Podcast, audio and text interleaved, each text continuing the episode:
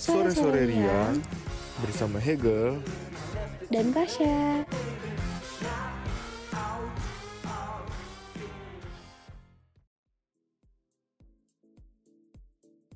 www.radiomahasiswa.unpad.ic.id Radiomu. Music and Education will be your friend. Siang-siang makan pisang. Cakep. Malamnya makan kentang uh, Selamat datang di Soreang. Bersama Cakep. kita di sore-sore Riang Halo semua, balik lagi sama gue Hegel. Dan gue Pasha di siaran Soreang. Sore-sore Riang Um, Nah, setelah tadi gue mulai dengan pantun ya, yang mungkin sudah kita bawain beberapa siaran terakhir ini. Nah, bener kita banget. mulai aja nih siaran sore yang pada hari ini. Gimana nih kabar lu, Sya, selama liburan ini? Selama ya beberapa minggu ini kita liburan, eh, gimana kabar lu? Oke, kalau dari gue sendiri, liburan ini alhamdulillah bisa balik ke rumah gue, ketemu sama keluarga, terus ngabisin waktu bareng sama keluarga juga. Dan kebetulan juga kemarin gue banyak ngabisin waktu main sama teman-teman gue karena teman-teman gue juga kebetulan juga banyak kan yang ngerantau ya. Jadi pas liburan kemarin kita bener-bener ngumpul lagi bareng-bareng kali ini liburannya gue nggak berasa lama ya, yang harusnya liburan bisa dua bulan tapi kayak cuman sebulan doang karena fun fact hari ini gue udah balik lagi di Jatinangor Buset, ngurusin. cepet banget. ya kan cepet Sangat banget kayak Nangorian banget nih sekarang nih ya. pada bulan depan gitu kan tapi kayak hari ini gue udah menginjakan kaki lagi di Jatinangor karena ya biasa lah ya ikut namanya ikut kepanitiaan bakal ngurus ospek fakultas, ospek jurusan, bakal ketemu maba-maba nanti. Jadi gue harus udah di Nangor hari ini Berarti juga. setelah apa ibaratnya ngecharge energi kemarin bareng keluarga lagi setelah ya kemarin tuh sekitar beberapa satu semester ya kita. Ya Iya, mungkin benar. banyak juga nggak baliknya karena yang main padat juga semester 2 kemarin. Betul banget, kayak lagi hektik-hektiknya ya kan. Betul banget. Nah, setelah itu ya gimana lagi ya liburan mau nggak mau disambil sama proker ya harus bagi-bagi lah ya kan waktunya. Kayak Betul. sekarang ini udah harus balik ke Nangor lagi buat prokeran. Bener banget. Jadi kita kayak kejar-kejaran sama proker gitu ya. betul banget kayak ya gimana lagi ya mau ikhlas gitu. Nggak bisa juga udah kita ambil amanah itu kan. Bener Itu banget sih namanya tantangannya udah komitmen. Kalau lu sendiri gimana Gel? Ngapain aja nih selama liburan? aduh ngapain aja nih? Kalau ceritain mungkin panjang banget ya. Mungkin ini gue kasih gambaran singkat aja liburan gue kemarin. Oke. ya gue alhamdulillah liburan kemarin tuh bisa sedikit mengelilingi Indonesia ya. Alhamdulillah banget. Wah, ya gue liburan ke Derawan kemarin di Kalimantan. Eh, kemudian di Derawan tuh seru banget sih bisa main laut juga. Mungkin setelah gue lama tinggal di gunung ya fun fact kan gue tinggal di gunung ya. Nah, iya. setelah ketemu ke laut tuh gue kayak wah ini sih hal-hal yang gue jarang dapetin di gunung gitu. Wah iya ya, seru banget gak sih itu? seru banget.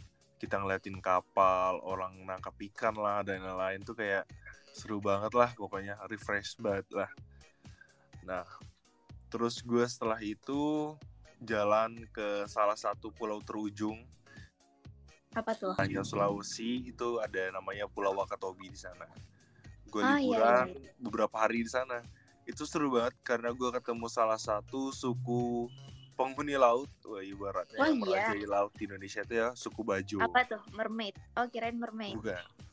Suku Bajo. Nah, fun fact juga suku Bajo ini eh, dia tuh dulu salah satu suku yang menjadi inspirasi dari sutradara dari Avatar. Yang mana kan Avatar tuh banyak juga kan tinggal di laut. Iya iya iya benar-benar. Jadi eh, beliau ngambil eh, suku Bajo ini untuk di filmnya itu. Memang sih setelah gua apa ya kemarin tuh ngobrol-ngobrol sama suku Bajo di sana, ternyata mereka tuh emang kehidupannya di laut gitu. Mereka berlayar berhari-hari pun kuat gitu. Dari Maluku ke Wakatobi, ke NTT, ke NTB, balik lagi mereka tuh kuat banget. Gue salut banget sih. bener-bener seharian di laut ya? Bahkan rumah mereka juga di atas laut rata-rata begitu Wah menarik banget sih. Sumpah dengerin cerita lu bikin gue iri banget sih. Apalagi yang kayak gue sama liburan cuman di rumah doang Gak yang liburan ke mana-mana. Dan ih seru banget jadi pengen deh. Ya, kapan-kapan liburan bareng gak sih? Anjay. Ya, liburan sama yang anaknya alam banget. Paling anak alam. Iya, kita mumpung kalau kata ini ya, mumpung masih muda nih gue, lo harus explore lah Indonesia. Setuju gue setuju banget Explore Indonesia Apalagi Indonesia kan luas banget kan. Betul banget. Nah, eh uh, Manisha, nanyain kabar para viewers-viewers nih yang lagi dengar pada saat ini, siaran kita pada saat ini, Wah Mungkin- iya mungkin- juga. yang ganteng-ganteng dan cantik-cantik yang lagi dengerin kita ini.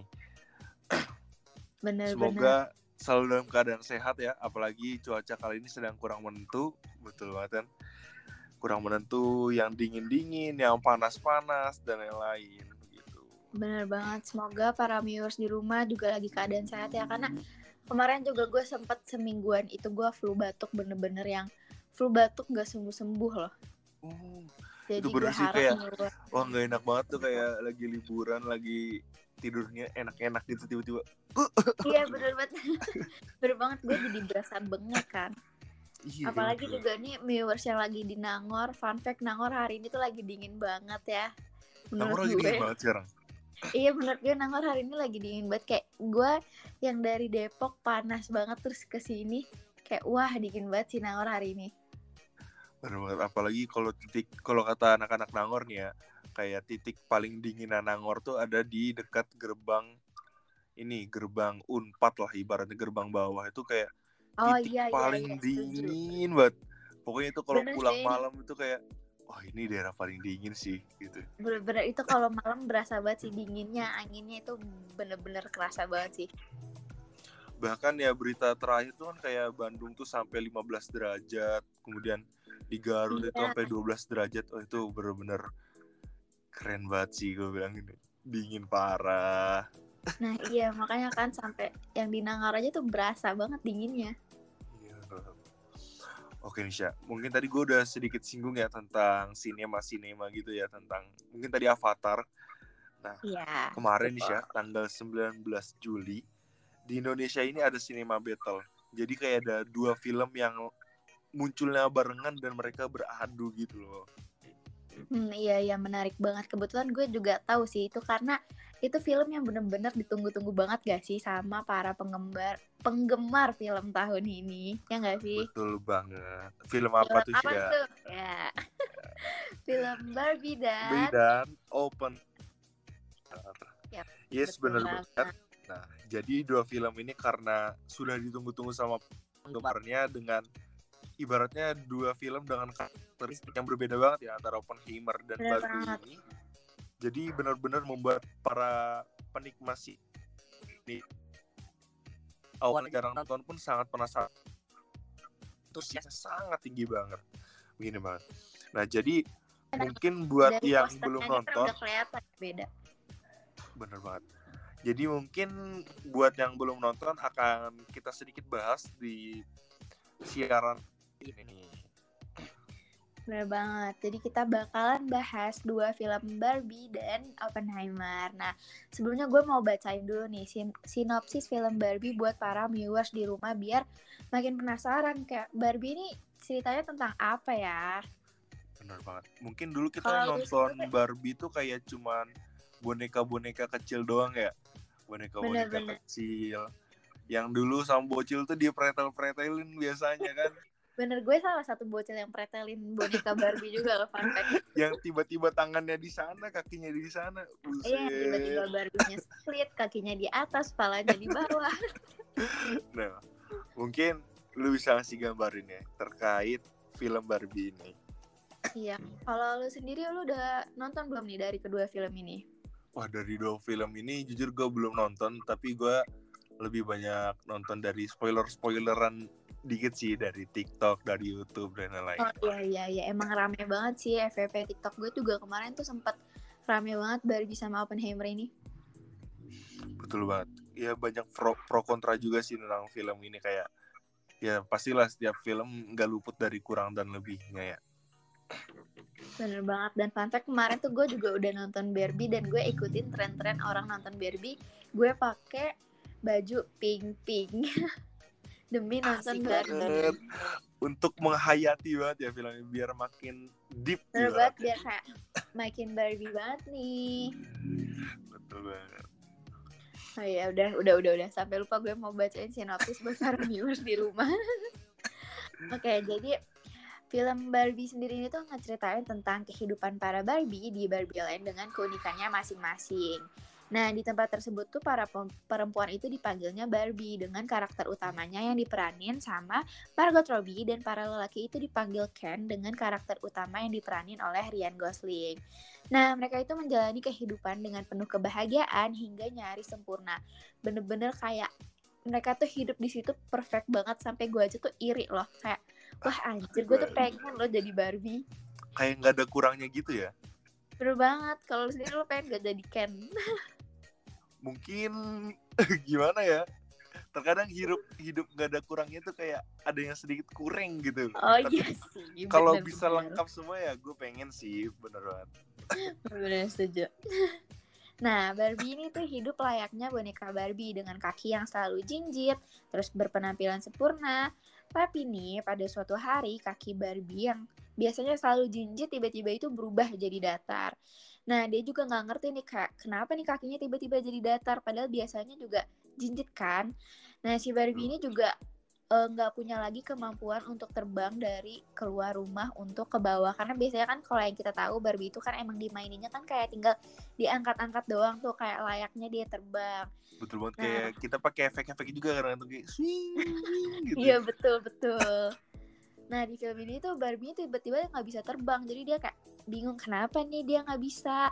Nah makanya dari itu dia memutuskan untuk pergi dari Barbie Land ke dunia nyata. Karena dia mikir kayak udah nggak normal nih jadi dia mau nyari tahu kayak kenapa sih dia bisa kayak gitu. Akhirnya dia pergi bersama Ken menuju dunia nyata dan saat di dunia nyata tuh mereka menemukan beberapa hal-hal baru yang mereka baru tahu gitu loh.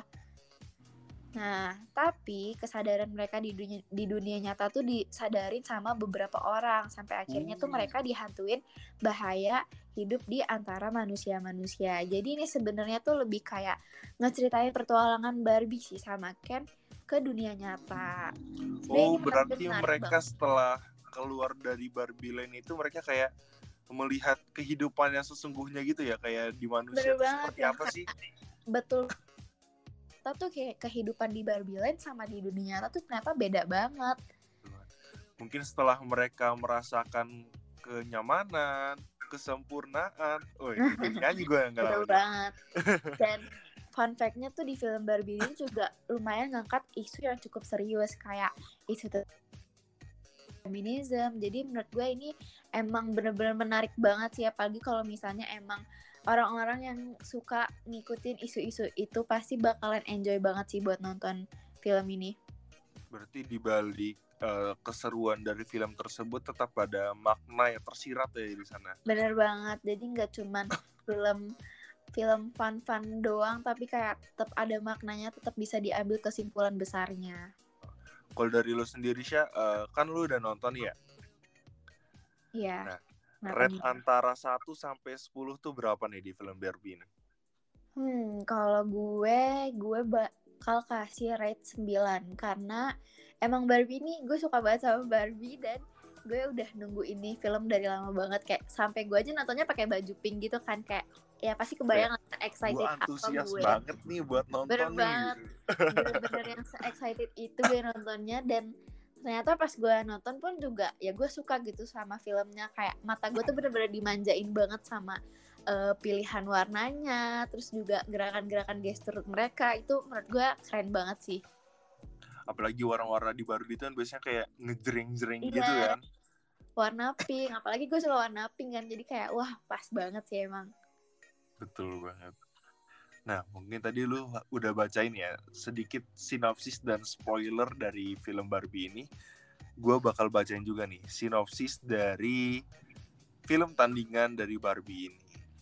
Wah iya, gue penasaran banget juga sih sama film yang satu ini. Walaupun gue belum nonton, ya, dan tapi gue akan menceritakan sedikit lah dari beberapa spoiler dan sinopsis yang gue baca dari para penggemar sinema. Oke, Nah, yaitu boleh tuh film. Oppenheimer. Nah, jadi G. Robert Oppenheimer merupakan fisikawan di balik pembuat senjata nuklir pertama dalam proyek Manhattan di era Perang Dunia Kedua. Di sisi lain, ia mulai mendukung gerakan-gerakan reformasi hingga dicap sebagai salah satu anggota komunis. Walaupun ia selalu membantah tuduhan tersebut. Pada tahun 1939, Presiden Roosevelt khawatir dengan Jerman yang sedang mengejar nuklir di bawah pimpinan Hitler. Namun, terciptanya bom atom tidak lantas membuat Oppenheimer merasakan pencapaian. Hidupnya selalu dihantui dan tetap menemui halangan dan rintangan usai menciptakan senjata mematikan tersebut. Nah, jadi kayak dari film ini tuh eh, ini berlatar belakang di World War II ya waktu itu. Yang mana masih Uni Soviet dan Nazi waktu itu kan masih sangat menduduki ya di dunia ini kan. Iya iya. Nah, jadi terciptalah di situ bom atom, bom nuklir dan yang lainnya. Nah, yang dibuat oleh G. Robert Oppenheimer ini. Nah, namun di balik keberhasilannya Oppenheimer ini dalam membuat eh, bom-bom tersebut, masih ada kekhawatiran yang muncul di dirinya gitu sih ya kayak, wah mungkin ciptaan gue ini bagus nih, bisa jadi apa ya yang terhebat di dunia pada saat itu kan. Namun dia tuh kayak dikhawatirkan dengan dampak dari yang ia buat ini karena ya mungkin kita bisa membayangkan juga lah kayak di Hiroshima dan Nagasaki itu kan sangat besar ya dampaknya kan sampai Iya iya dua benar kota banget. tersebut hilang dan lain-lain. Nah, jadi di Oppenheimer ini kayak punya apa ya kekhawatiran di bagian sana tentang ciptaannya tersebut. Di film ini jadi ceritakan banyak banget lah tentang pembuatan pembuatan bom ini kemudian sisi reformasi di balik itu seperti apa dan yang lain. Itu sih kurang lebih dari film Oppenheimer ini. Hmm, menarik banget ya. Gue juga kebetulan udah dapat dan denger dari beberapa review teman gue yang udah nonton. Emang film ini tuh kayak banyak teka-tekinya gitu kan di dalam film ini. betul banget Dan Kayak juga dari Iya, teman-teman dan- gue juga tuh katanya eh, kalau misalnya mau nonton ini ibaratnya lu harus apa ya siap lah untuk kalau misalnya lu adalah seorang apa ya sinema antusias gitu kan lu harus Iya. siapin waktu lu lah untuk mendengarkan film ini karena ya banyak percakapan juga di dalamnya katanya Iya, yang menyimpan teka-teki apalagi juga ini filmnya kan mengandung unsur-unsur sejarah kan ya. betul banget jadi kayak banyak sejarah yang terkandung dan ilmu yang terkandung di dalamnya nih Menarik banget sih setelah dengar review dari orang-orang dan dengar sinopsis dari lo jadi hmm jadi pengen nonton deh. Bener banget. Gimana nih Syah? Makin tertarik nggak nih buat semakin mereview lebih dalam dari film-film ini? Tertarik banget sih gue yang pastinya kayak bakalan mau gas langsung nonton gak sih? Mungkin habis siaran ini atau besok lu mau nonton gak nih? Langsung ya langsung. Ayo apa kita nonton bareng kali ya? Gas banget. Tapi walaupun kedua film ini tayang bersamaan, mereka mempunyai sejumlah perbedaan yang sangat tajam loh. Yes, bener banget. Barbie sendiri ini juga merupakan karya dari sutradara Greta Gerwig. Ini menceritakan kisah fiksi komedi romantis tentang pertualangan boneka mainan. Sedangkan Oppenheimer, karya sutradara Christopher Nolan, menceritakan kisah nyata seorang ilmuwan fisika yang mengembangkan senjata nuklir di era Perang Dunia Kedua. Nah, bener banget nih para viewers. Perbedaan kedua film ini tuh juga ditonjolin sama tone warna poster di film ini yang bener-bener nunjukin kalau misalnya dua dunia yang berbeda. Kelihatan banget kan kalau dari Barbie warnanya cerah-cerah banget, tapi kalau dari Oppenheimer tuh warnanya yang dark, gelap-gelap banget. Benar banget. Kayak yang satunya fiksi, yang satunya berdasarkan kisah nyata, begitu yes, kan. betul banget. Nah bahkan gue baca juga dari beberapa artikel film ini dalam dua minggu kurang atau dua minggu lebih penayangannya ini benar-benar menghasilkan cuan yang gede banget lah ibaratnya. Yes, Nah. betul banget. Dari artikel yang gue baca, Barbie ini ada di kisaran sekitar 2,5 triliun dalam dua minggu penayangannya total keuntungannya. Kemudian Oppenheimer ini mencapai angka 3,3 triliun dalam dua minggu penayangannya. Gede Wah, banget. Besar banget sih itu gede banget. Berarti emang udah kelihatan ya kalau peminat yang nonton kedua film ini tuh banyak banget. Bener banget. Itu ibaratnya kalau 3,3 triliun ditaruh di rumah gue mungkin bisa full itu. Itu gue bisa beli unpad gak ya? Kita beli gedung kompor yang di tengah itu ya. iya betul gedung kompor. Sya, akhirnya kita sampai di segmen terakhir kita nih Sya. Iya nggak kerasa banget ya. Buat para viewers yang mau nonton film Barbie dan yang mau nonton film Oppenheimer, itu dua-duanya sama-sama seru kok. Jadi kalian bisa nonton dua-duanya langsung. Bener banget. Mudah-mudahan industri perfilman Indonesia juga nggak kalah bisa berkembang dan nggak kalah saing sama film-film luar. Bener banget. Kita doain ya semoga industri film di Indonesia itu semakin berkembang pesat. Amin. Amin. Oke, jangan lupa dengerin kita terus di siaran sore yang Sore-sore riang setiap Jumat jam 4 sore. di Radio Mahasiswa Unpa. Radio Radiomu stay young Iya, and free. Bye, Bye. viewers.